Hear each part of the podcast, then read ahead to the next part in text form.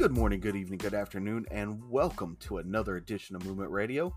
I am Chip Hazard. I am Talon Williams, and tonight, ladies and gentlemen, uh, we have a pretty interesting top 10 for you guys today. Uh, shout out to Colin McCormick over at ScreenRant.com. We are going to be discussing the 10 best movies in which the bad guy ends up winning. Now, a Hollywood ending normally means that the good guys win, the bad guys lose, and everybody lives happily ever after, right?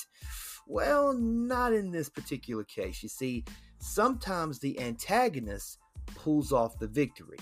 And in this, we are going to be discussing. Um, now, just like with every um, movie featuring the struggle between the heroes and the villains, sometimes the line between those sides can be blurred but most films tell the story that convinces the audience to cheer for the good hero to overcome the evil villain. And while many movies deliver on that audience expectation, well, the hero doesn't always win. And there are very dark conclusions to some of your favorite movies. Um, it's fairly rare for the mainstream films to allow the villain to win, which makes it really shocking uh, to the moviegoer when they see it happen. Uh, in fact, some of the best movies of all time have had the bad guy end up winning at the end. Uh, that being said, let's not waste any more time. Let's jump straight into it with the first one on the list tonight. Uh, you got it, Chip? I will. And before we get started, I do want to preface this. There will be spoilers. Yes, I okay. forgot to mention that. Yes. so if you have made it this far, and you don't want spoilers for movies that are, you know, a, a, few years old and older, there's nothing newer than like 2020 on this uh, list. Uh, so if you don't want spoilers, go ahead and stop listening now. Go watch the list of movies that will be in the description and then come back and listen to us talk about it. So, without yes. further ado, we're going to get into number 10, and that is the movie Alien Covenant. Uh, so, the Alien franchise has always been dark, with most of the on screen characters getting killed by the deadly xenomorphs. However, they have always let the hero of the story survive to fight another day. In Alien Covenant, a new villain besides the alien emerges with the android named David, played by Michael Fassbender, uh, who seems hell bent on breeding the aliens. After David is presumably killed by his android doppelganger Walter, the heroes defeat the aliens and escape.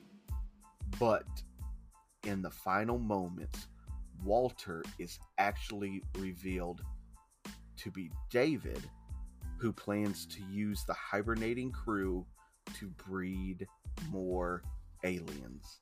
Oh, oh yeah, plot yeah, twist. Yeah. Very much a plot twist. Uh, yeah, um, and and yeah, man, it was it was one of them. It was one of those uh, twists where it's like the typical uh, alien story. You know, just like you hear um, and this was 2007. Uh, I'm sorry, 2017. Yes. Um, uh, I I want to say this was the sixth film in the franchise. I don't want to. I want to say it's the sixth. So let me go back. Uh, yeah, it's the sixth. It's the sixth film in the franchise. Yeah, uh, but it's the second entry in the Alien prequel series. So yes. they did uh four movies and then they came back and they did uh, Prometheus. Yes, and then this is actual the actual sequel to Prometheus.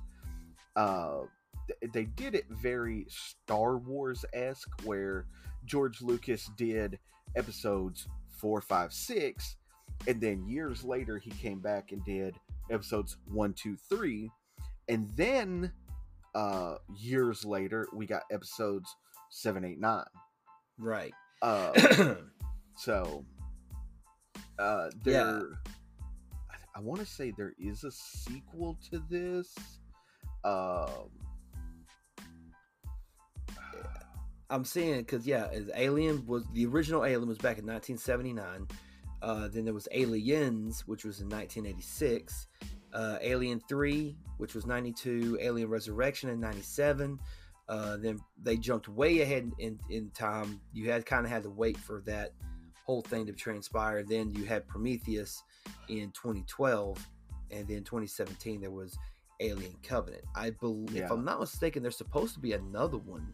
The, okay, soon. so um, there was um, in 2017, um, they were uh, working on a screenplay for Alien Covenant 2. However, uh, at the 2019 CinemaCon, uh, it was stated that after its acquisition of 21st Century Fox, Disney would continue to create new stories in the Alien series. However, um, the sequel is currently uncertain. So the the third in the prequel trilogy of the Alien series is kind of in limbo right now. We'll have to see what Disney does with that. Right. And um but yeah, the the movie in itself like when you actually watch it and you think, okay, yeah, the bad guys, you know, the aliens got beat, they escaped and then you see Walter or David um Michael Fassbender's character and he's the one who is creating the aliens and creating the the the breeding of the aliens to take over you know almost like he's like he's the only one who can control them or in some respects. And you know it, it's it's a weird god complex that the, that that he has you know? Um it's strange but you know but yeah but that was definitely one of those where you're like oh man. Like why didn't like he fooled everybody the whole movie and it was crazy to think that way um but yeah i mean i, I personally i enjoyed the movie did you did you see the movie did you enjoy the movie Um, I did not see the movie. Uh, I think it's on HBO, so no. I, matter of fact, I don't think it's on HBO since it's owned by Disney now. I think they pulled all of the uh, 21st Century Fox movies off of HBO because HBO is owned by Warner Brothers. You know that whole debacle Yeah. of. You know, Yeah. my shit can't go on your shit because then I ain't gonna make no money. right Um, but yeah whatever. That's why law. Uh, That's why. That's why Law and Order SVU is no longer on Netflix. They pushed it over to uh, Peacock. Mhm. So, I mean, hell, it ain't like there's not. There's, it ain't like there's not six conglomerates running all of the streaming services anyway, right? Uh, I mean, pretty much. Yeah, pretty much. Well, I, I don't know because uh, that may have dropped down drastically since uh, Warner Brothers and Discovery just merged. So, so you would have. So what you got? Viacom, Warner Brothers, uh, NBC, Universal. I don't know. we'll be getting to a whole lot of different talks about something. right? All right, but anyway, nah. Uh, all right, so let's move on to the next one. Uh, the next one is one of my favorite movies of all time. I One of my favorite movie. series of all time. It is the movie Saw from ni- from the year 2004. The gruesome horror film opens with two men waking up in a basement with their legs chained to the wall and a dead man on the floor in the middle of the room. They eventually realize that they are captives in the serial killer Jigsaw's game, who put his, who puts victims through torture tests to prove they really do cherish life. Well, after killing uh, the man they think is Jigsaw, one of the men actually saws through his own foot and goes and gets help. Then the dead man in the middle of the floor wakes up, revealing himself to be Jigsaw.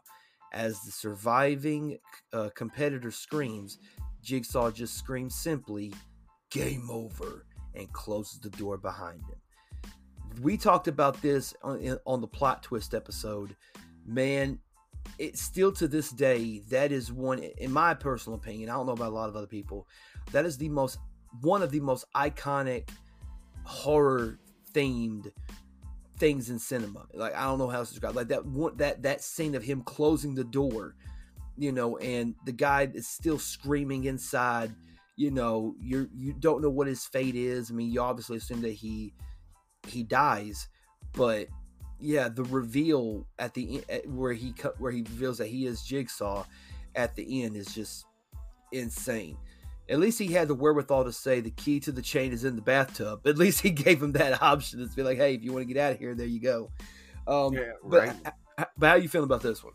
Dude i love this movie and i actually i am a huge fan of this entire series right? Uh, i own all nine of the movies that have been created so far.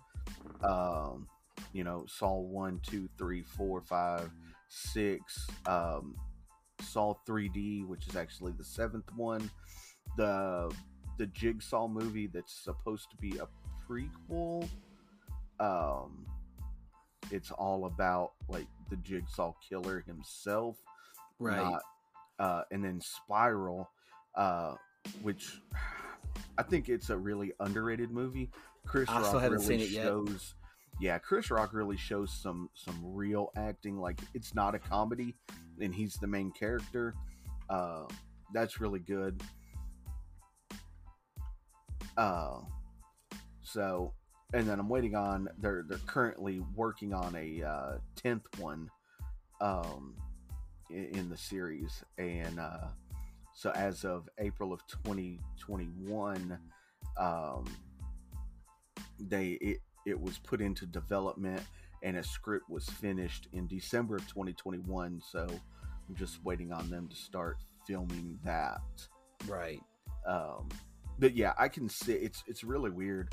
Like i would say that's probably one of the best horror series in like of the the 21st century in, in my opinion um you know Yeah. and it's not your traditional hack and slash like it's it's one of those movie series where like that shit could really happen. There's somebody out there demented enough to come up with these uh test and Yeah. games and things. Yeah, that, that's the whole. That's the, that's the whole time I was thinking. Is like, you know, like a lot of critics call it, oh, this is torture porn. This people like, no, you want tor- you want mainstream torture porn? Watch Hostel. Hostel is fucking torture porn. right? Um, fucking, you know, there's a whole lot of other movies out there. The the B rated shock, you know, shock uh shockumentaries or whatever they are. That's a whole lot worse than Saw ever was. But Saw does it in a way that it's more psychological than it is torture porn. If that Oh, makes yeah. sense. Yeah. Because like what you said, shit like this could really happen. You know, and there could be somebody out there who, if they had the means to do it, could fucking do something like this. And it's like, how much do you value life? Oh shit! Like, uh, you know, can you? And it puts people, and like we said, we've talked about it on previous episodes. It puts you in a situation of, could I do this? Right. if I was put in that situation, could I do it? And unfortunately, there's people. Unfortunately, there's people who probably would say, "Oh, I could probably do it," until they're in that situation, and then they won't know what to do. You know, that's. I mean, that that's that that's that's the psychological part about it. Right. I mean, you know, if we were talking about just the the first Saw movie, you know, eh, could I could I saw my my foot off? Uh, I, sitting here, I don't know. I honestly don't know that I could sit here and saw my own foot off. Uh, you know, but if I was in that situation and it was literally life or death, and I knew all right, if I don't do this, I never get to see my kids again. I probably could, but you know, not being in that situation, I don't know. Yeah, that that's that's one of those uh that's one of those situations where you're like, I don't know. And many people would probably have that same uh reply, honestly. Um so let's move on to the very next one. You got it? I do. Uh, next up, we're going to go all the way back to 1995 in another really, really good movie. uh, we're going to talk about the usual suspects. Did you Uh, finally watch it? Mm-hmm. Yes, I did. Okay. I uh, yeah, I really enjoyed it. Yeah. So, um, but so in the usual suspects, a disabled and timid criminal named Verbal Kint is interrogated by a detective following a bloody shootout of which he is the only survivor. Now, through flashbacks, we learn that Verbal was part of a group of criminals forced into working with a mysterious crime lord by the name of Keyser Söze. The detective eventually pieces everything together and real, realizes that Verbal's friend Keaton was Soze and used Verbal as a pawn. But after Verbal is allowed to leave, the audience sees his limp disappear, and it becomes clear Verbal's entire, entire story was a fabrication and that he was Keyser Söze all along. Yeah, the whole it's so interesting because like during the movie, the whole time he's sitting there, he's having the interview with them, and the one the the one um, quote that I think everybody quotes from this movie specifically is Kevin Spacey looking at detective and he says, "The greatest trick the devil ever pulled was convincing the world he didn't exist." And when you hear him say that, what he said in that moment ties into the whole entire movie you know, Yep. because as verbal Kint, he was really Keyser Söze, and they didn't know, you know. So he he made it to where it's like he fooled everybody. He fooled Keaton. He fooled the like he fooled everyone, and you don't really realize it. Like okay, he's like okay, we, we see that happening. Oh, he, he you know, oh, oh okay, the, the the right guy got it you know, looks like Verbal was to get let off scot free here. Wait a minute. Wait, he's walking straight. I thought he had a limp. Oh shit. Next you know, he's lighting up a cigarette, hops in the car, drives away, and you're like, this motherfucker pulled a fast one. Wow. Yep. Like it it was the it was the strangest thing, man. And and dude, they and they picked a damn good cast for this movie too, man. They mean, they I mean, you had Stephen Baldwin was in it, Benicio del Toro, um, you know, Kevin Oh, Pollak was in the movie as Yeah, well. and they were so good. Yes, and this was before they were really big actors, you know. yeah, really. Uh, Gabriel Byrne playing uh, playing playing Keaton in the movie, like he he did a, he Mhm. did a damn good job in the movie too. Yeah. Um, yeah, I mean the whole fabrication of the of the story, and yeah, that it was, and, and it was kind of told from like a narrative standpoint too. You know what I mean? Like he's Right. te- he's eh, doing the story in the interview, and he's describing like we're actually watching it happen. You know, what I'm as he's telling the story, so it's very narrative but it's narrative coming from someone who's tricking. So not only is he duping the detective, if we want to go playing, you know, breaking that fourth wall, he's playing us, the audience, as well. You know, yes, that's why I think that the movie is so the movie is so underrated for its time. Um, and the budget for the movie was six million, and it grossed fifty one million at the box office. You know, Right. letting you know that the people really, really wanted to see this movie. Um, it got rave reviews at the 1995 uh, Cannes Film Festival. You know, like really, really good movie. I I recommend it to anybody. Go see The Usual Suspects. Um, it then it says that it Now, the- has one of the most memorable lines in all of cinema. So, eh, what are you gonna say? I, I was going to say there was a remake of this in 2005 called uh, Chocolate. Uh, now this is uh, an Hindi, Hin, Indian Hindi language, uh, so I don't think it was released here in America. Uh, no, it was it was uh, released in India. Um, so uh, in the plot of it, it says following the September 11th, 2001 attacks in the U.S., an explosion in a motorboat shatters the peace on Christmas Eve in London. Uh, following this incident, instant ugh, incident is a daring robbery on an armored vehicle carrying billions of pounds. The police suspects two Indians, Pippi and Sim, they are interrogated. Uh, I can't talk. Interrogated extensively amidst allegations that they may be linked to the Al Qaeda. Uh, so, and, I don't want to read any more because I haven't seen this, but and it will spoil. Yes, it will spoil. Yes. Yeah, you definitely don't want to. You definitely don't want to uh, spoil anything if anyone hadn't seen it. But then again, we're spoiling the movies that you have. Most of the most of I mean, if you, yeah, spoiler alert for a movie that's uh, you know over thirty years old at this point. Um, but yeah, Usual Suspects, guys, go check it out. It's a very good movie. The next movie we're going to talk about is a movie called The Vanishing, this is all the way back to 1988. Now, while this film might be a little more obscure, The Vanishing is a twisted thriller worth seeking out. The Dutch film follows a man whose girlfriend goes missing while they are on holiday, and he spends years obsessing over her disappearance. Eventually, the man is contacted by the kidnapper who tells him he will reveal what happened to his girlfriend only if the man experiences it himself. The man's obsession leads him to agree, and he even drinks a drug tea.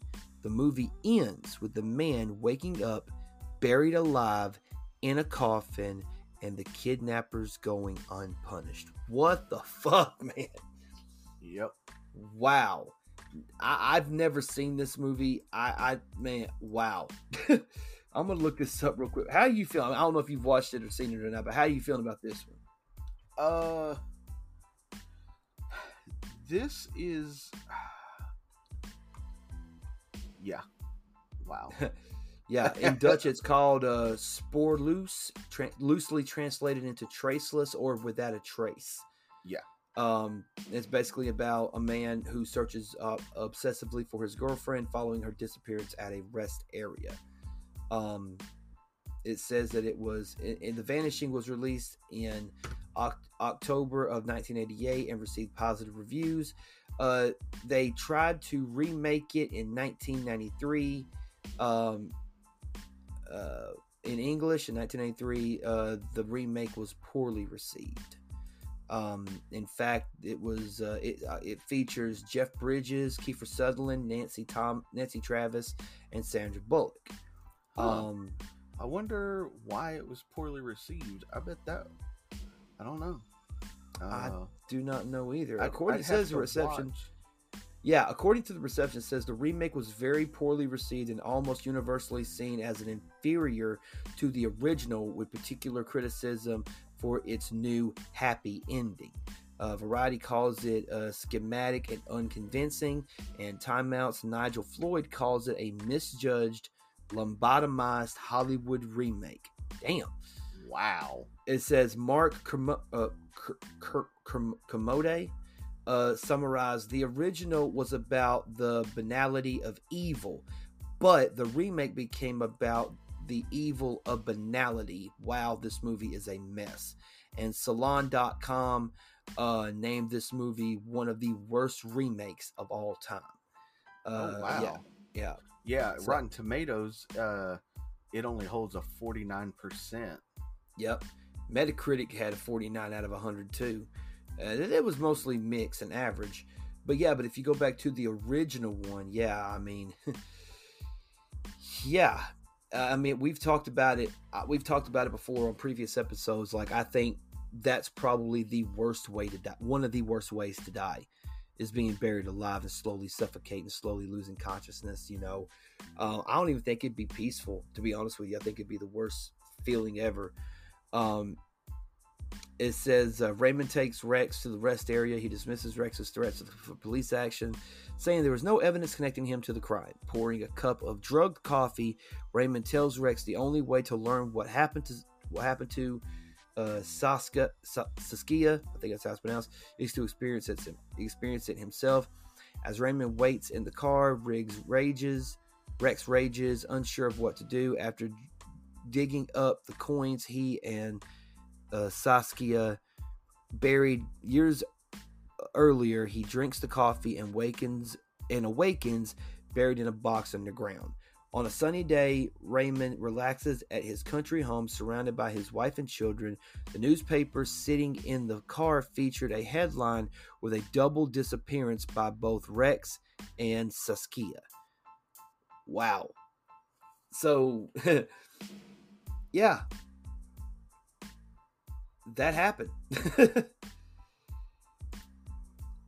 very, very, uh, very, very evil. Um, now the reception for the for the original one it says that the vanishing received international praise at the time of its release it was released in the united states in 1991 and made the national board of reviews list of the of the top uh, foreign films of 1991 uh, it said washington post praises the first uh, advocacy of uh, cliches noting that it was refreshing refreshingly free of manipulative scenes involving running bath water, jagged edge cutlery, and bunnies and saucepans. Don't know what the fuck that means.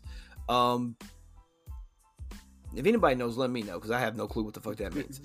uh, Variety declared the film to be the ultimate tribute to Alfred Hitchcock, daring to offer up an ending that goes beyond even the master's memorable climaxes. Oh wow!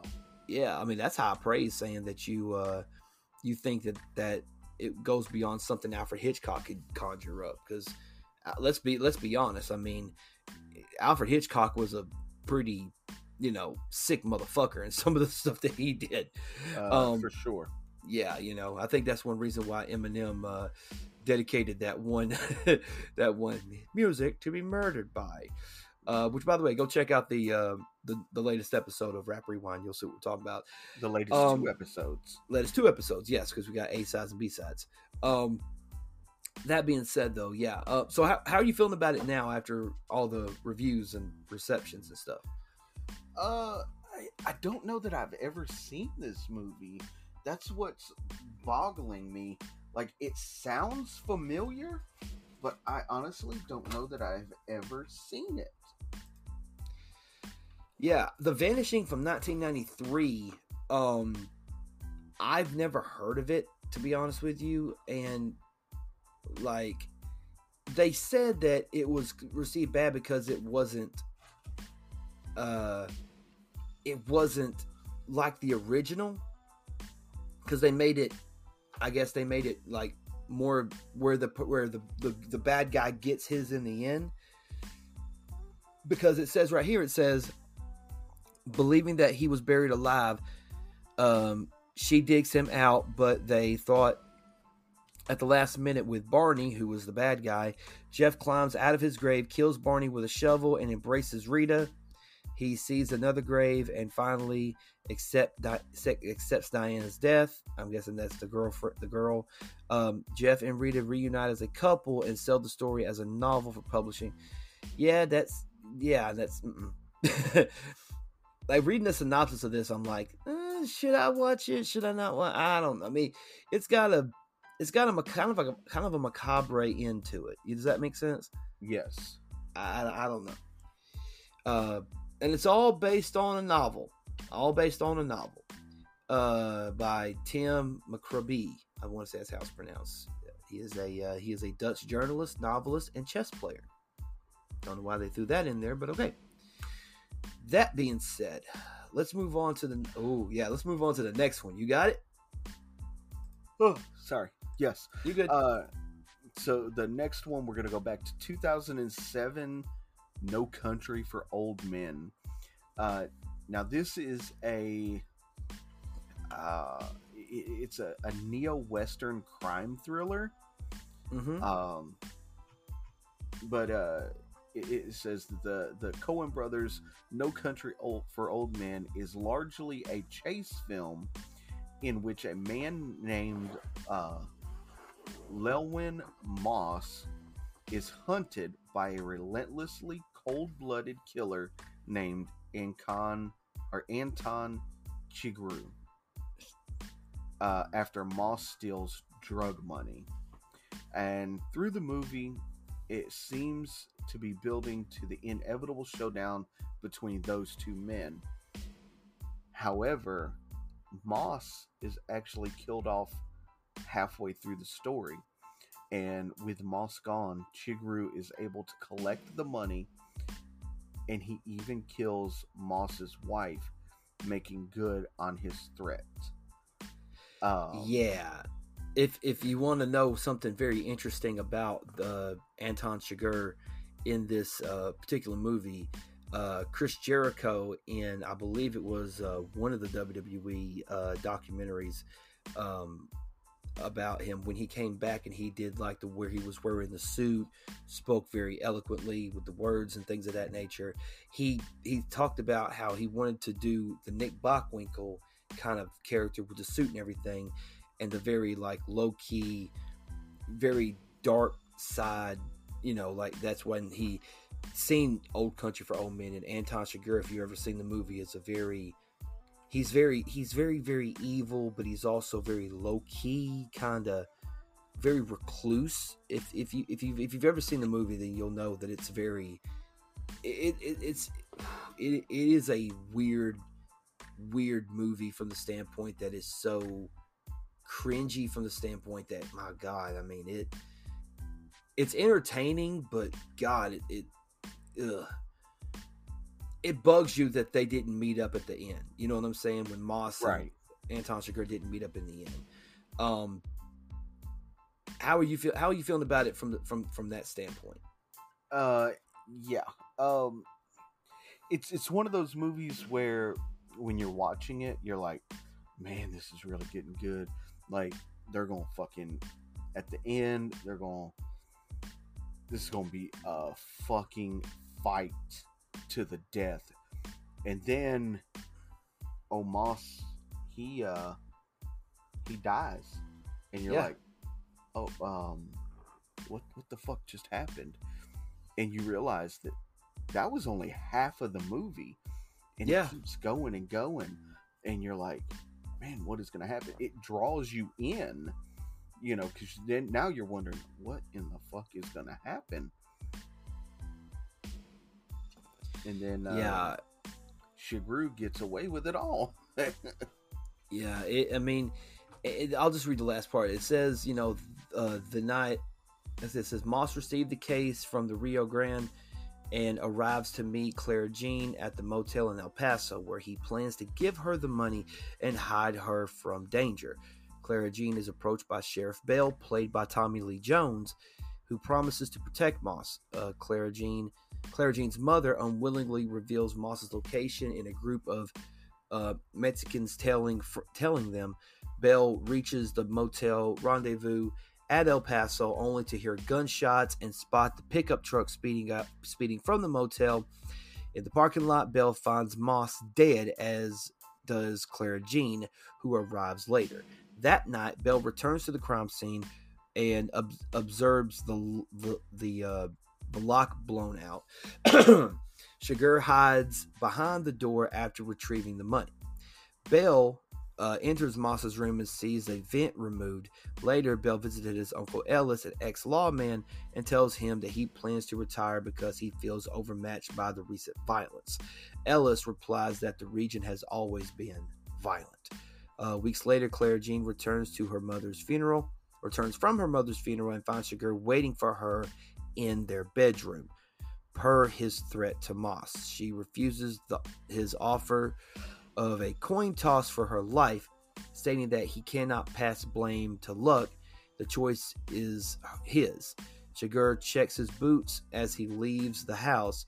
As he drives through the neighborhood, a car crashes into his at the intersection, breaking his arm. He bribes two young waitresses for their silence and flees on foot. Now retired, Bell shares two dreams with his wife. In the first, he lost some money his father had given him. In the other, he and his father were riding through a snowy mountain pass. His father had gone ahead to make a fire in the darkness and wait for Bell. Yeah, so basically, the worst that ever happened to him was that he got into a crash, got his arm broke, and then that was it. He just walked away. Like, that's how you end that movie. Like, really? Yep. that's the way you end it? Walk off into the sunset. Yep interesting. You want to know something strange about this movie? I, and I had I didn't know this until I was reading this. Uh, uh, uh, Llewellyn Moss was played by uh, Josh Brolin in this movie. The role the role originally was offered to Heath Ledger, but he turned down the role to spend time with his newborn baby daughter Matilda. Yep. So that's why he was not in the uh, the role. Um, Javier Bardem, uh, who played uh, Anton Chigurh, uh, he ended up, I believe, he ended up winning a Os. No, no, yeah. Okay, let's see. For the movie, he received an Academy Award, a British Academy Award, and a Golden Globe Award for his role in the movie. Uh, so yeah, that is uh, that is him now. but yeah, Woody Wow. Harrelson's also in it. For those of you who want to see it, Woody Harrelson's in it. Um, you know, pretty. It, it, it's. I'd recommend. I'd recommend it to, to anybody who, who want to see it. Very old school kind of you know movie. Um, and it was directed by the Coen brothers, so I mean, obviously, anything the Coen brothers does is pretty good. Um, very, very Quentin Tarantino esque, if you think about it. Like that's kind of what yes. you get the feeling of Quentin Tarantino in this movie. But like I said, the Coen brothers have always done amazing work um, with all the movies that they've done. Um, you know, they, they of course they they they're the ones who did you know No Country for Old Men. They're also the ones that did Oh Brother Where Art Thou. Uh, the the remake of True Grit was one. They've done a um, lot of films. The Coen brothers, they're Yes. really good. yeah uh i think back i think uh the first one i remember they did blood simple was their first one but the first one that i remember was the movie fargo in 1996 that's the first one i remember uh this and this and that was before they did big lebowski yeah, Um, well, before that they did Raising Arizona, which was a really good movie. yeah I, I have not i have not seen that movie Yeah. i've never seen raising arizona I may have to i may have to check into it You should watch that. So if you like the Big Lebowski, uh, Where the Art Thou, um, No Country for Old Men, uh, you, you should definitely check out um, Raising Arizona and the uh, Hudsucker Proxy. hudsucker proxy that sounds that sounds weird but i'll i'll, I'll, I'll definitely check it out Uh, you know who Uh, Tim. You know who Tim Robbins is, right? yeah So he's he's uh, in the Hudsucker Proxy. Okay. Yeah, first time I Tim Robinson, first time I remember anything with him in it was him and Martin Lawrence and Nothing to Lose. Right. You know, that was the first time I've seen. It. All right. But anyway, all right, so let's move on to the very next one. The next one so wow, Star Wars The Empire Strikes Back from 1980. Yep. Now, the Star Wars films are perhaps the clearest story of good versus evil possible. But in the second movie or the fifth installment, it, it- however you want to do it, it dealt the biggest shock to our heroes. Now, throughout the movie, the heroes are separated as Luke trains with Yoda while Han and Leia try to evade the Empire. In the end, Han Solo is captured by Darth Vader and frozen in carbonite. To make matters worse, Luke fights Vader and loses his hand before being told that Vader is his father. It is In a one of the most misquoted. mis yeah i was fixing to i was fixing to go there in one of the most misquoted lines in all of cinema. Now it is a dark and grim way to leave the story. However it sets up for the end of the trilogy.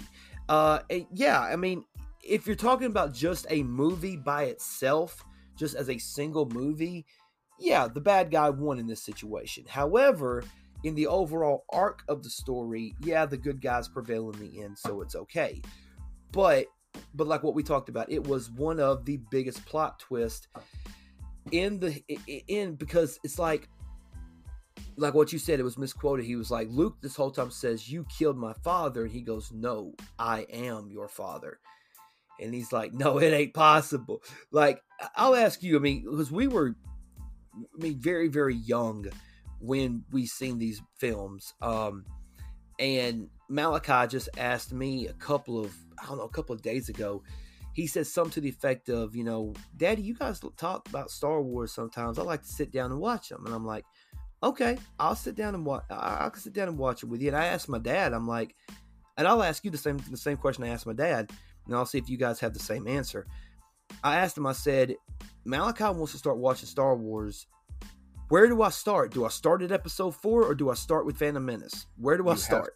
you have to start with episode four because if you start with the Phantom Menace, it ruins It ruins the shock at the end.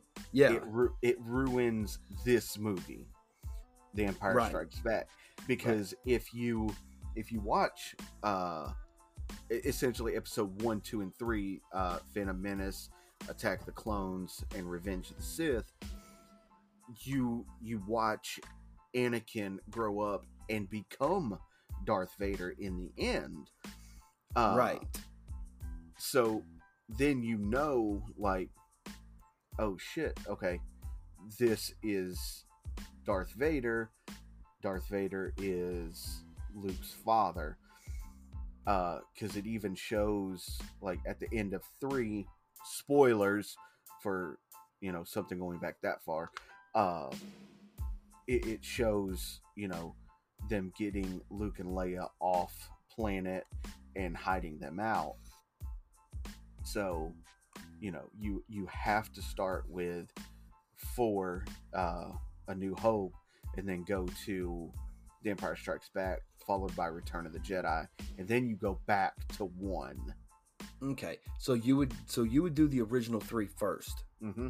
We'll let let him watch it the same way we watched it, in a sense. you have to or it ruins it it, It ruins me, it ruins it, it yeah. ruins it ruins that that scene right there where Luke finds out that Vader is his father and everything like it- Okay. it, just and, and then Okay. even in Return of the Jedi uh it, it kind of ruins that with Vader flipping and going against the Emperor to save Luke right. because Okay. you know if you if you watch it you're like fuck what's gonna happen and then that happens like then you go back and you watch the the the rise of Anakin Skywalker per se you know Right. and how Yeah. he, he was he wasn't always this dark demented evil guy that force choked people for no reason and all this like he was you know a fun loving kid that was kind of plucked from his home and everything Right. so Yeah. All righty. Well, okay, I got a good starting point then, I guess. yeah uh, my, my dad dad dad said you know you know if if if i wanted to we could do it in chronological order if you chose to but it would ruin he said it would ruin the surprise so yeah maybe i maybe i will start him off in four uh, and then go four five six then one two three and then go seven eight nine um because Yeah. the seven eight nine it's uh I know the last one is the last jet is, uh the last scout is it the last Skywalker or the last Jedi? the last Jedi The Last Jedi. Okay, and Mhm. seven and Rise of Skywalker is the eighth one, or is or it the hold on seventh? one? no uh hold on is the rise you got me thinking Skywalker now. the last one Here. hold on let's see it goes Got to re-rack our we re-rack our brains on this one. yes uh it goes skywalker saga uh, episode 9 is the rise of uh skywalker Rise of Skywalker. Okay, yeah that's so that's the last one okay, so episode okay episode one is the Phantom Menace. correct Then there's Attack of the Clones. correct Then there's Revenge of the Sith. yes And then there's then there's New Hope, Empire Strikes Back, Return of the Jedi, yep and then it's Force Awakens, The Last Jedi, Rise of Skywalker. correct There we Uh, go. now And there's Rogue One and Solo in there somewhere. well rogue one is in between um In between three and four. I think it's in between three and four. Uh, if I'm not mistaken, that is correct. Uh, Rogue One is. Yeah, it's a prequel to four. uh, Gotcha.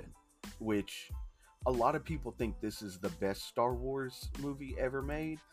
I won't say it's the best. I will say that it's really good, and uh, it, it's it's another one of those movies where the bad guy wins in the end. If you haven't Yep. seen it, please go watch it. Yes, Uh, absolutely. and then um, Solo is, I want to say that's pre, um, pre episode four as well. Almost like it's the two movies that are connecting the universes together, pretty much, or connecting the timelines Uh, together, pretty much. Al- almost, yeah. Um, yeah, The- it's it's definitely pre four. It's in between three and four, um, because it's a young Han Solo and a young uh, Chewbacca. Although in the movie, uh, in Solo, Chewbacca's like around a hundred years old or something, but that's young for Right. Wookiees. right. and then you have all the the uh, series that kind of go in there as well uh, with uh, the Clone Wars, which is in between episodes two and three. Uh, you have um, the Bad Batch, Rebels, um, and then you've got the Disney Plus series of The Mandalorian, Boba Fett, uh, the new Obi Wan that's fixing to come out. Like, there's plenty of Star Wars out there. Please go watch it all. I, I implore you because Star Wars is one of, if not my favorite film franchise ever. That's just me. They Uh, even they even have a they even have a uh, uh, what's the name of the movie? I'm trying to think of it. It's it's the it's the one where he call he calls the one guy a Kirk loving Spock sucker. Oh, uh, uh, Fanboys. That's what it was. yes. Fanboys. Yeah. I love that um, movie too. Yeah, it, that's it, it's got a sad it, it's got a sad ending, but it's also uplifting toward the end, I guess. Uh, uh, it, it's it, it's it's bittersweet. It, I'll put it that way. It's, it is bittersweet ending. Um, that being said, Bubba, let's move on to the very next one. This next one uh, is is it you?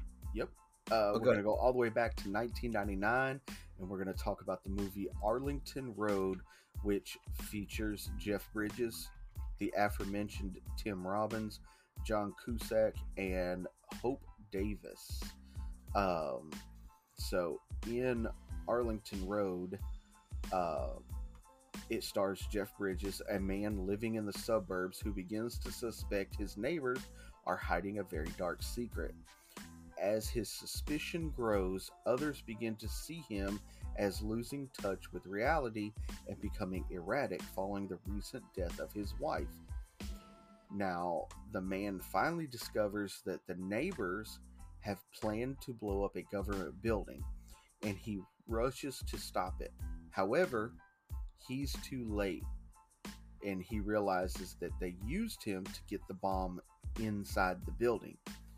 The bomb explodes, fulfilling their plan and making it look like he, an innocent man, was responsible all along. Wow, trippy dude. I, Yep. that that's that that that's crazy. Wow. Um.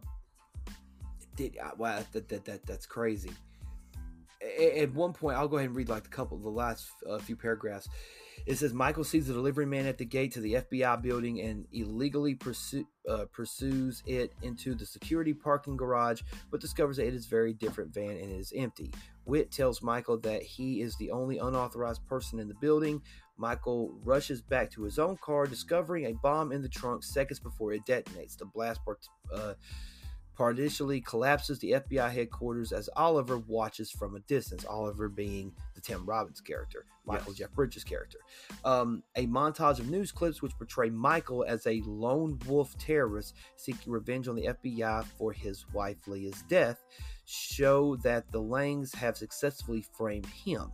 Statements from Michael's students, one of whom is a conspirator, support the official story, giving accounts of his erratic and paranoid, paranoid behavior and implying that he has held in dangerous grudge against the FBI since his wife's passing. Grant, uh, uh, which is a which is a, a Grant Faraday, uh, played by Spencer Clark, uh, now orphaned, moved in with relatives unaware of his father's innocence.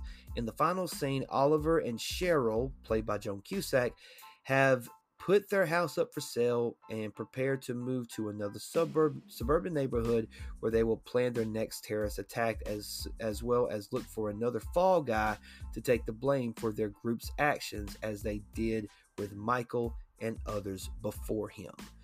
Wow. Uh, how are you feeling about this one, Bubba? Uh, I, I I remember watching this movie. Um, I went through a phase when I worked at the video store where I would rent everything that I hadn't seen, Right? and um, watch it because hey, I got free movies. So I would get all the the first run movies the day they came in and then watch those so I could then tell people about them and then I would go through and watch all of these older movies so I could recommend older movies for people uh, that that came in. You know, we had quite a few customers who would come in and they would rent, you know, four or five movies on a weekend, and they would want something older that they hadn't seen yet. Uh, so I went through, you know, and watched tons and tons of movies. Uh, now, mind you, this was A, before I was married, and B, before I had two kids. So I had a lot of free time to watch movies. Right. Um, but yeah, I remember watching this, and when it, like, the realization of what happened came to me at the end, I was like, oh, fuck. Wow. Like, it's another one of those movies, like, it could happen. Yeah, it really could. Um, now it says here um, in the Wikipedia article, it says that the film tells a story, like what we said, of uh, George Washington University professor who suspects his new neighbors are involved with terrorism, and becomes obsessed with foiling their terrorist plot, only to be uh, implemented in it. Now, the film was heavily inspired by the paranoid culture of the 1990s, Mhm. uh, mostly concerned with uh, right wing militia uh, movements, uh, Ruby Ridge, uh, Waco, Texas, uh, the Waco siege with Branch Davidians and David Koresh, and the Oklahoma City bombing that took place uh, back in uh, April of 1995 um, when uh, Timothy McVeigh uh, blew up the buildings. And um, yeah, that was very an extreme, uh, that was very much extremism. Uh, and uh, people said the motivation was also retaliation for Ruby Ridge and uh, the Waco, Texas siege of the Branch Davidians. Um, so, I mean, yeah, I mean, it kind of, I kind of got a, as I watched it, uh, you know, later, it was, I don't know, it was probably maybe late 2000, late, early, to, in the mid 2000s when I seen it, whatever, time, whatever it was. Um, it did kind of seem like this is kind of like not Wake. I w- I wasn't thinking Waco, but I was thinking like Oklahoma City. You know what I mean? Right. So it did have that kind of a like, ugh, you know, uh, you know, and you know, the, he was the fall guy, and yeah, what better way to to get you know rid of the guy who's suspecting us than blame him for the, you know, blame him for the crime, you know. Exactly. But anyway, so the next one we're going to talk about um, is a movie that I'm sure everybody has seen at this point, and if you haven't, then you know it's. I'm sure it's on. It, it, it's on uh, Disney Plus. Look it up. Avengers: Infinity War from 2018. Now, after being teased since Phase One of the MCU, the Avengers finally face off with Thanos in Avengers: Infinity War.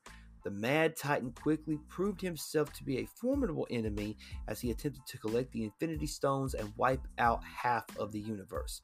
The Avengers band together to take on Thanos and stop him from carrying out his horrible plan. However, he, prov- he proves to be too much for them, and with a snap of his fingers, half of the universe, including some some very uh, some prominent. very uh, prominent, thank you, some very prominent heroes are exterminated. The film ends with Thanos smiling, satisfied at, a, at accomplishing his mission. Um, yeah, man, God, you mean, I, spoiler for anybody who hasn't seen it, but yeah, I mean, go back and look. I mean, Spider Man was gone, uh, uh, Black Panther was gone. Uh, who else? Got, who else? Who else was gone? Help me out here, Bubba. Who else? Who else left? I mean, shit. In fact, I'm just gonna look. Winter Winter Soldier. Winter uh, Soldier was gone. Uh, was it Groot? Groot and uh, Rocket were both gone. Yeah, I, like there was a bunch. There's so yeah. many I, that I I couldn't name them all. Uh, Nick Fury been, was. Yeah, Nick Fury was gone. Yeah, Nick Fury was gone. Um, let's see. Uh, yeah, Winter Soldier was gone. Uh, Black Panther was gone. Um, yeah, that I mean, it, I mean, he half of them were gone. You know what I mm-hmm. mean?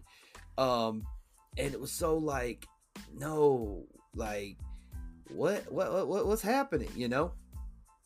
Uh, and, and when you watch it for the first time, you're thinking, how are they going to bounce back from this? Like, what's going to be the like, what's, what's going to happen?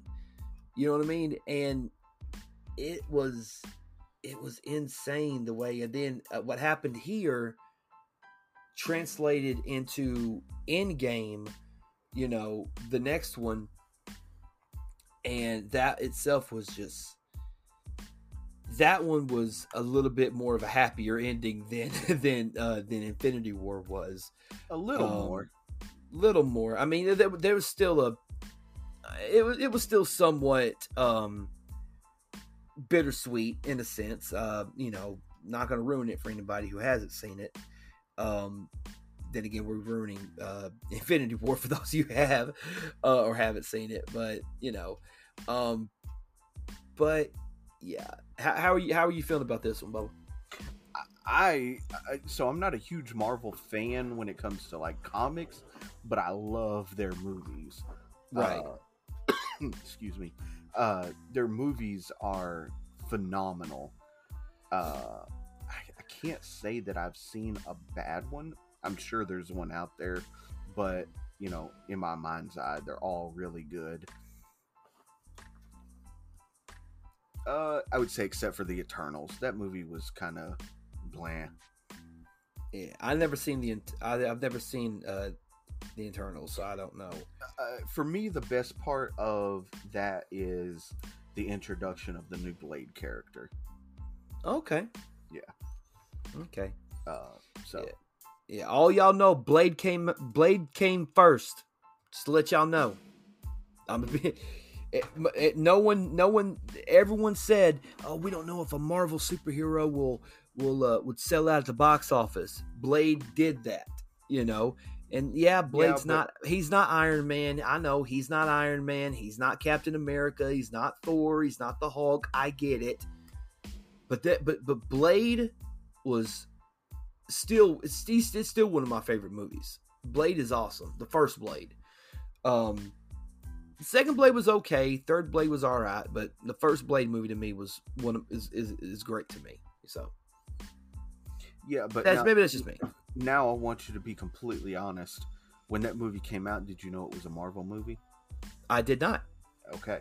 I'm not, but I did not know until much later. Yes, but then I as, realized, as most people did not, they just looked at it as another vampire movie.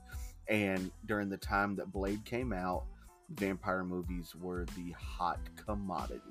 Well, probably so. yeah, because due to Dracula and due to a couple of other ones that are mm-hmm. that were out there at the time.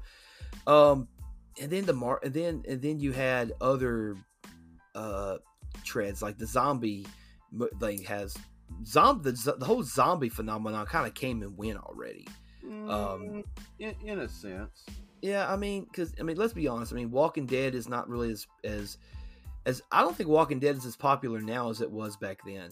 I don't, I don't think it is. Um, I might be wrong, but I don't know. Um, I, I feel like it's just filler for the last season. I think for from a lot of what from what I've seen. Um, but you know, but it's all right. Excuse me. All right. That being said, though, let's move on to the next one on the. Oh boy, yeah. Go ahead. Yeah. Uh, this another one of my another one of my uh, kind of all time favorite movies. What's in the uh, box? Exactly. What's, what's in the box? Go ahead. Go ahead. So we're gonna we're gonna jump all the way back to 1995 and the movie Seven. Uh, so in David Fincher's Seven, a brutal serial killer carries out carries out horrific murders based on the seven deadly sins. As the killings progress, the two detectives, Somerset and Mills, uh, which were played by Brad Pitt and Morgan Freeman,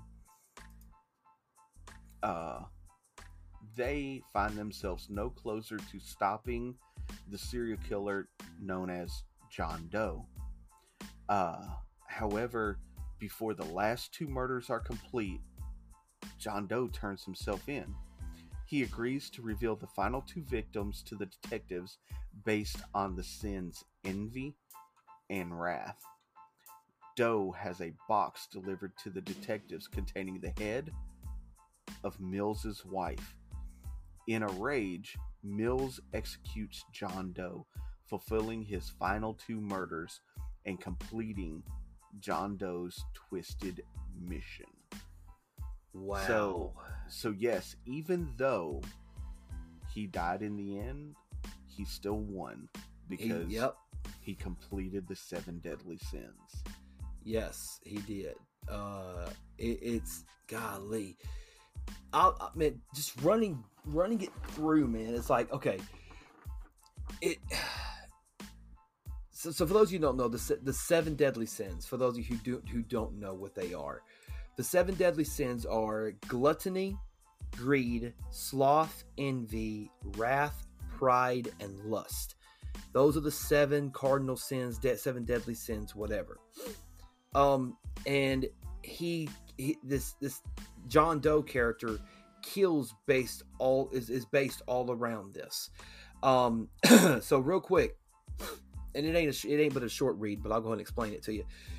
It says soon to be retired detective Lieutenant uh, William Somerset, played by Morgan Freeman, is partnered with a short tempered but idealistic detective David Mills, played by Brad Pitt, who has recently moved to an unnamed large city with his wife Tracy, played by Gwyneth Paltrow. It says Somerset and Mills investigate a set of murders inspired by the seven deadly sins. A morbidly obese man forced to eat until his stomach burst, representing gluttony. A uh, criminal defense attorney killed after being forced to cut a pound of flesh from his body, representing greed.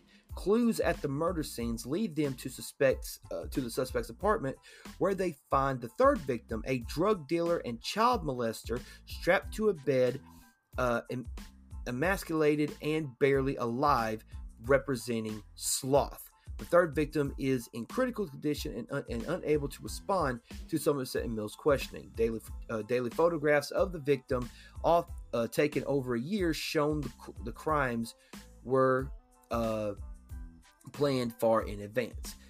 After forming a friendship with Somerville, I'm sorry, Somerset. Well, I said Somerville. Uh, Tracy confides to him that she is pregnant and has yet to tell Mills, as she is unhappy with the city and feels like there's no place to raise a child. Somerset sympathizes, having had a similar situation with his ex girlfriend many years earlier, and advises her to tell Mills only if she plans to keep the child. The detectives use library records to identify John Doe and track him to his apartment. Doe flees and Mills gives chase, during which Mills falls from an from a fire escape and injured his arm. Mills uh, searches the truck before being struck in the head with a tire iron while Mills is incapacitated. Doe walks up and holds him at gunpoint for a moment before escaping.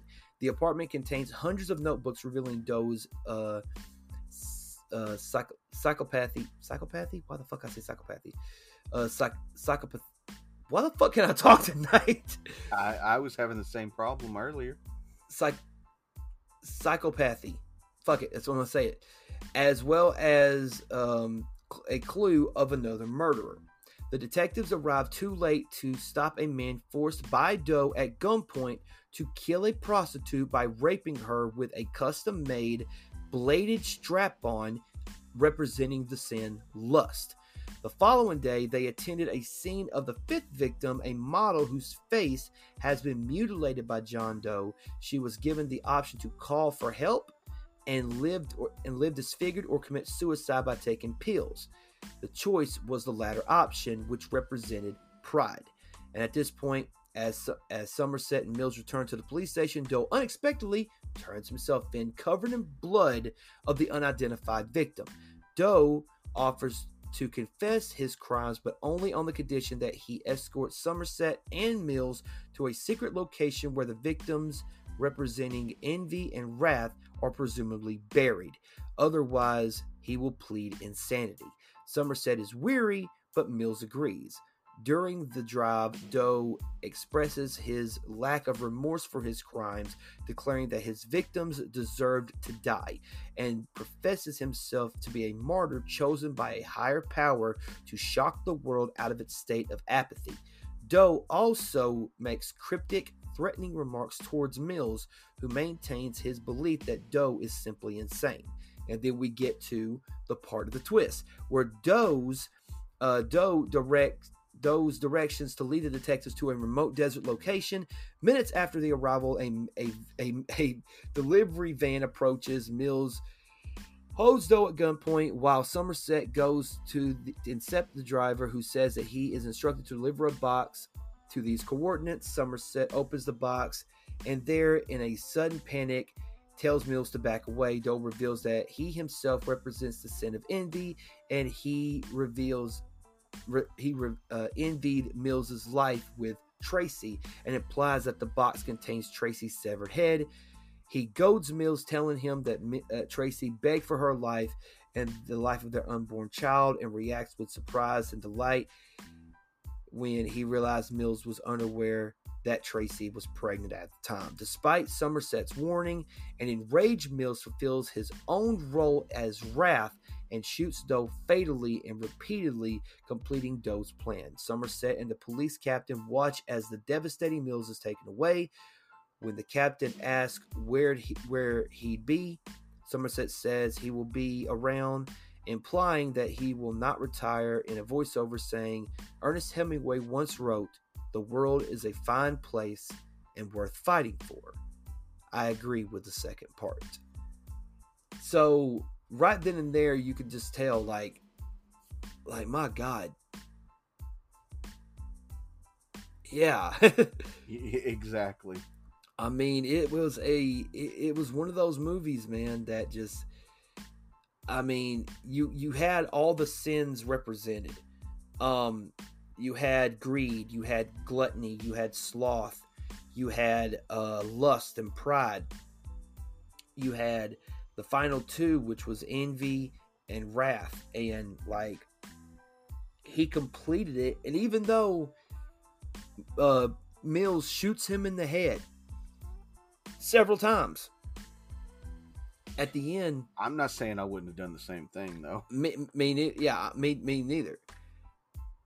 And he gave he, he it was like it was almost like John Doe knew, okay, like I'm fixing to die but my plan will still be carried out. You know, it, yep. it, it's it's so twisted. And again, this one is psychological from the standpoint that this shit can really happen, and that's the scary thing. You know, like people is like like I, like. I think like, those what? are my those kind of movies are my favorite kind of movies, which is really weird. Right. But, like when it comes to a horror movie, I want some shit that could really happen, because that's what's going to scare me. You know what? You know what? You know what's so strange is that people like I don't want to watch Jason Voorhees. I don't want to watch Freddy Krueger. I don't want to watch Michael Myers. I don't want to watch Chucky. I don't want to watch Ghostface. Those movies, I, I am just not a fa- I'm just not a fan of those movies. Those those movies don't you know I don't like those movies. But they'll sit down and they'll watch they'll binge watch uh, stuff about real serial killers. Like, really? You know, the fake monster on TV, you know, doesn't, you know, that that doesn't scare you. The real life serial killers scare you, but yet you watch the real life serial killers. Right. You know, like, you know, I, I, I, I the serial killer, that's just hack and slash. That's all fake. You know, like, why would I worry about? Like, okay. yeah. Ah, uh, I don't know. no, no, I, no. I seen this one. Uh, I didn't watch the documentary. I seen the trailer for it. It was called Uh, sleeping awake or something some something like that. I can't remember what it was but it's about this guy and this girl. They had this great life together and he wakes up and she's dead. And all the evidence points to him and it turns out that he killed her while he was sleepwalking. Like what the fuck? It, it's a weird I'll, I'll, shoot you the link to it dude. It's a weird ass documentary dude. It yeah, really is. something i'd like to to check out yeah, definitely. now, we go to the last one of the night, and we're going all the way back, ladies and gentlemen, to 1974. A movie simply known as Chinatown. Now, in one of the greatest entries in a noir genre, the classic film Chinatown stars Jack Nicholson as Jack Gillies. Uh, Gittes, I'm sorry a private detective investigating corruption at the highest level in Los Angeles. He eventually targets a wealthy man by the name of Noah Cross and attempts to take him down. Jake tries to help Cross's daughter escape her abusive father, only for her to be killed instead. In the final moments, Jake realizes that Cross's wealth protects him and that justice for a man like that is simply impossible. Uh I've never seen Chinatown before. Obviously, this this was way before my time. This was again in the 1970s. Uh 1974 to be precisely. Um it was a, a Roman Polanski movie, so I mean anyone who knows Roman Polanski like I mean he does have some uh, some good uh, films that he directed. Um, he directed The Ninth Gate. He directed uh, he directed uh, the 2005 uh, Oliver Twist. Um, uh, he, he did he, he did he's the one that did Rosemary's Baby from 1986. Uh, yeah, he uh he, he does a, lot of a lot of interesting uh, movies. Excuse me, but yeah, how do have you have you have you seen Chinatown, Chip? I, I have not. Okay. I have not. So I, I can't have I can't form much of an opinion on it other than uh, with Jack Nicholson being in it and Roman Polanski directing it, like it's it's got to be good. Right.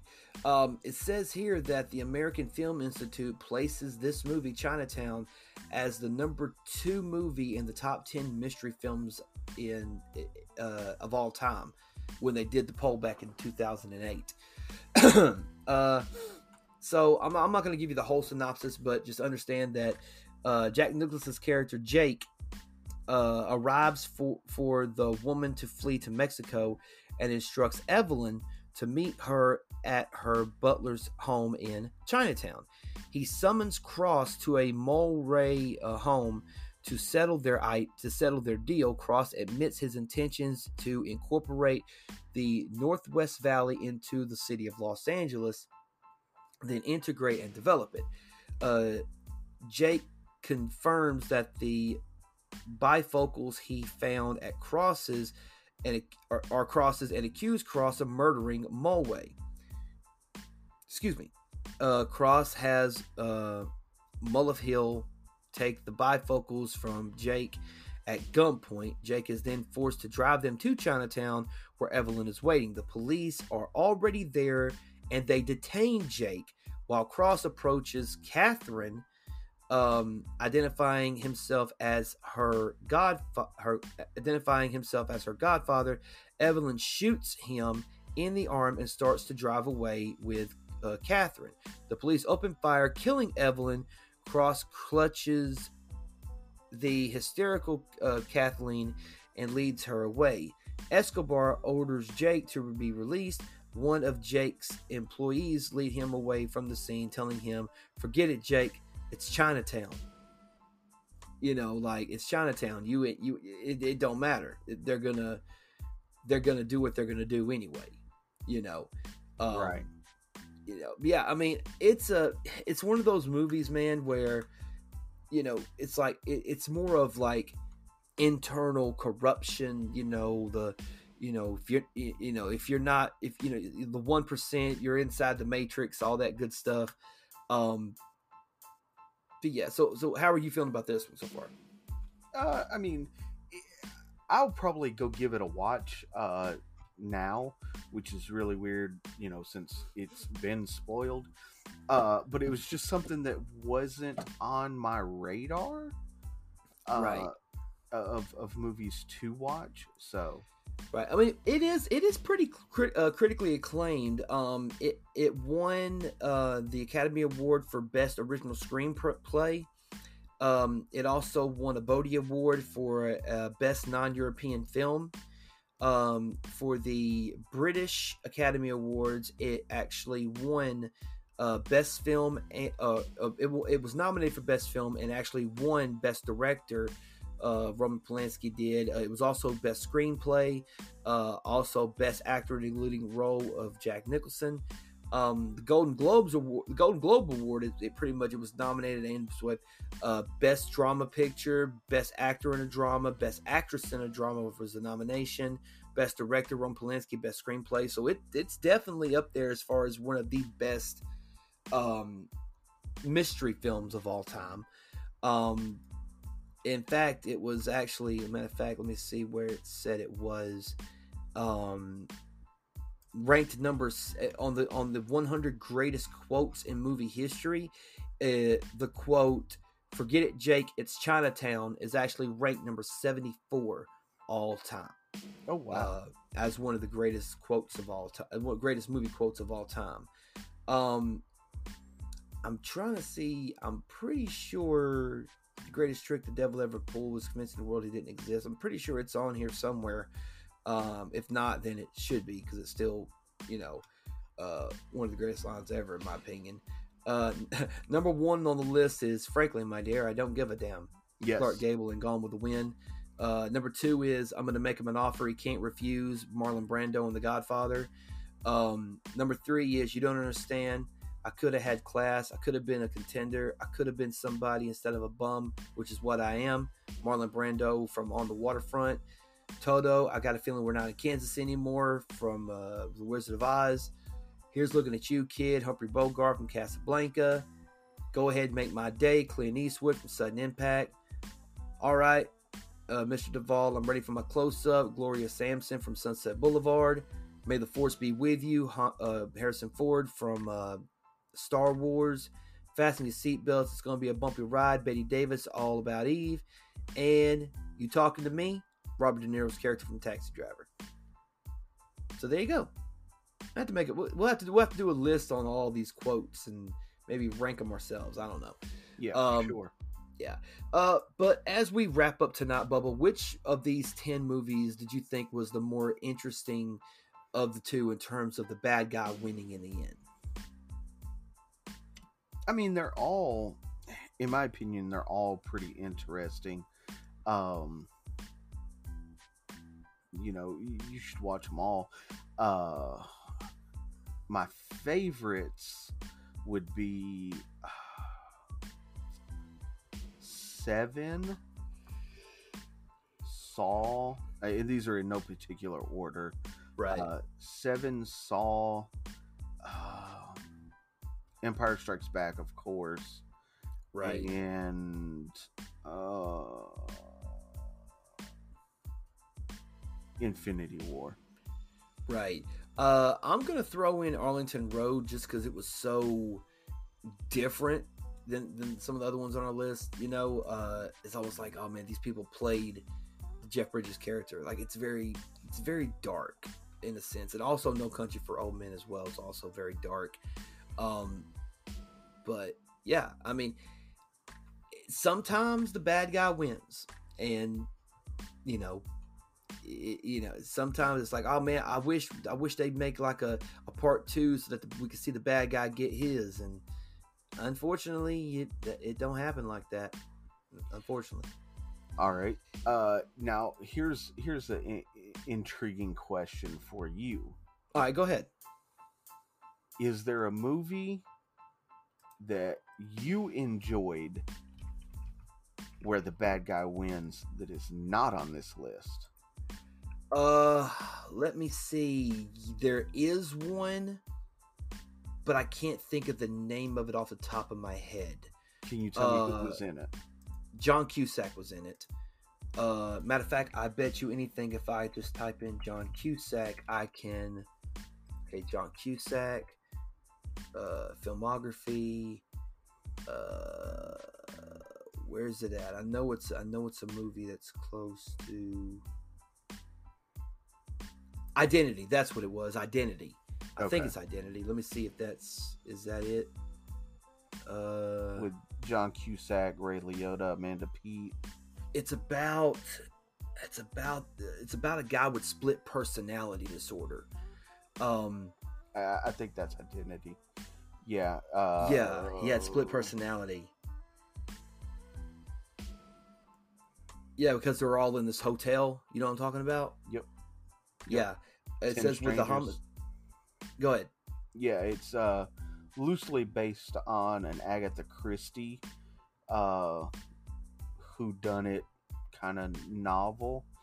Right. Um, So, uh, speaking of Agatha Christie novels, uh, before I reveal mine, I want to talk real quickly about audible.com. yes just for being a listener uh, to Movement Radio, we are offering you right now 30 days free for Audible audible.com. All you have to do is go to audibletrial.com forward slash movement radio and you get 30 days free. That's one free book uh, to listen to. Uh, plus, you can listen to. Um, there's a lot of free mo- or free books on there that you can listen to. Uh, podcasts that you can listen to. You could listen to us on there if you wanted to. Um, but yeah, definitely go to audibletrial.com forward slash movement radio to check that out. Uh, and while we're at it, also we have a brand new sponsor.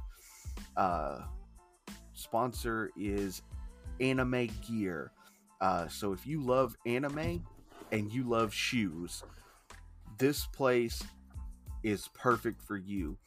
They take um, anime and paint them onto shoes at, at a very cheap rate. Um, there, it's ninety nine dollars per pair of shoes. Uh, some of the best looking shoes that I've seen come from come from Anime Gear. Um, and yeah and it's to- yeah it's got i'm sorry let me cut you off go ahead no, no, no. Go ahead. No, I was gonna say, uh, yeah. I mean, if, if there's a specific type of anime that you're looking for, uh, you know, they got a lot. They got Bleach. Uh, they got, uh, you know, they got uh, Dragon Ball.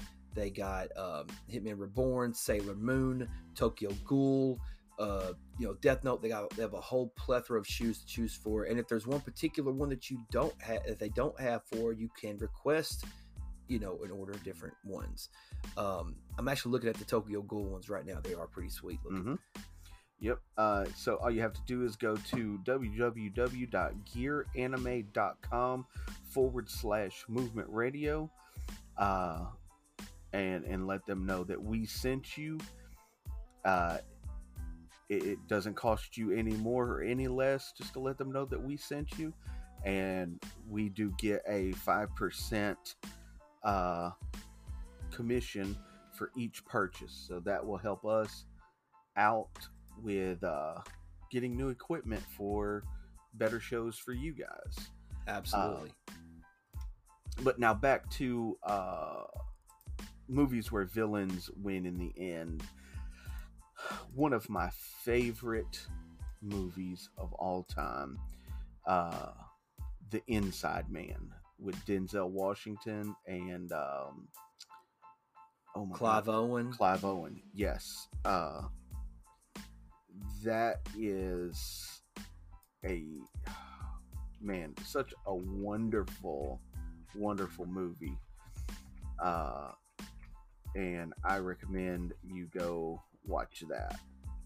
Yes, absolutely. It was. I mean, it was really a good one. I think we've talked about it on previous episodes. Mm-hmm. Just how how just brilliantly cast it was, and also just how amazing it was cinematography wise and edited and everything else like that. Yeah, it was a pretty cool movie. Uh, yeah, go check out all 10 films that were on this list tonight. Also, Inside Man, also Identity. Just, they're all good movies. They all got good twists to them. And even if you know the twist ahead of time, if at any point you kind of get immersed into the story and you kind of can't forget exactly what happened, like it'll still, it's still, you know, it's still good for you. You'll still enjoy the movie, I think.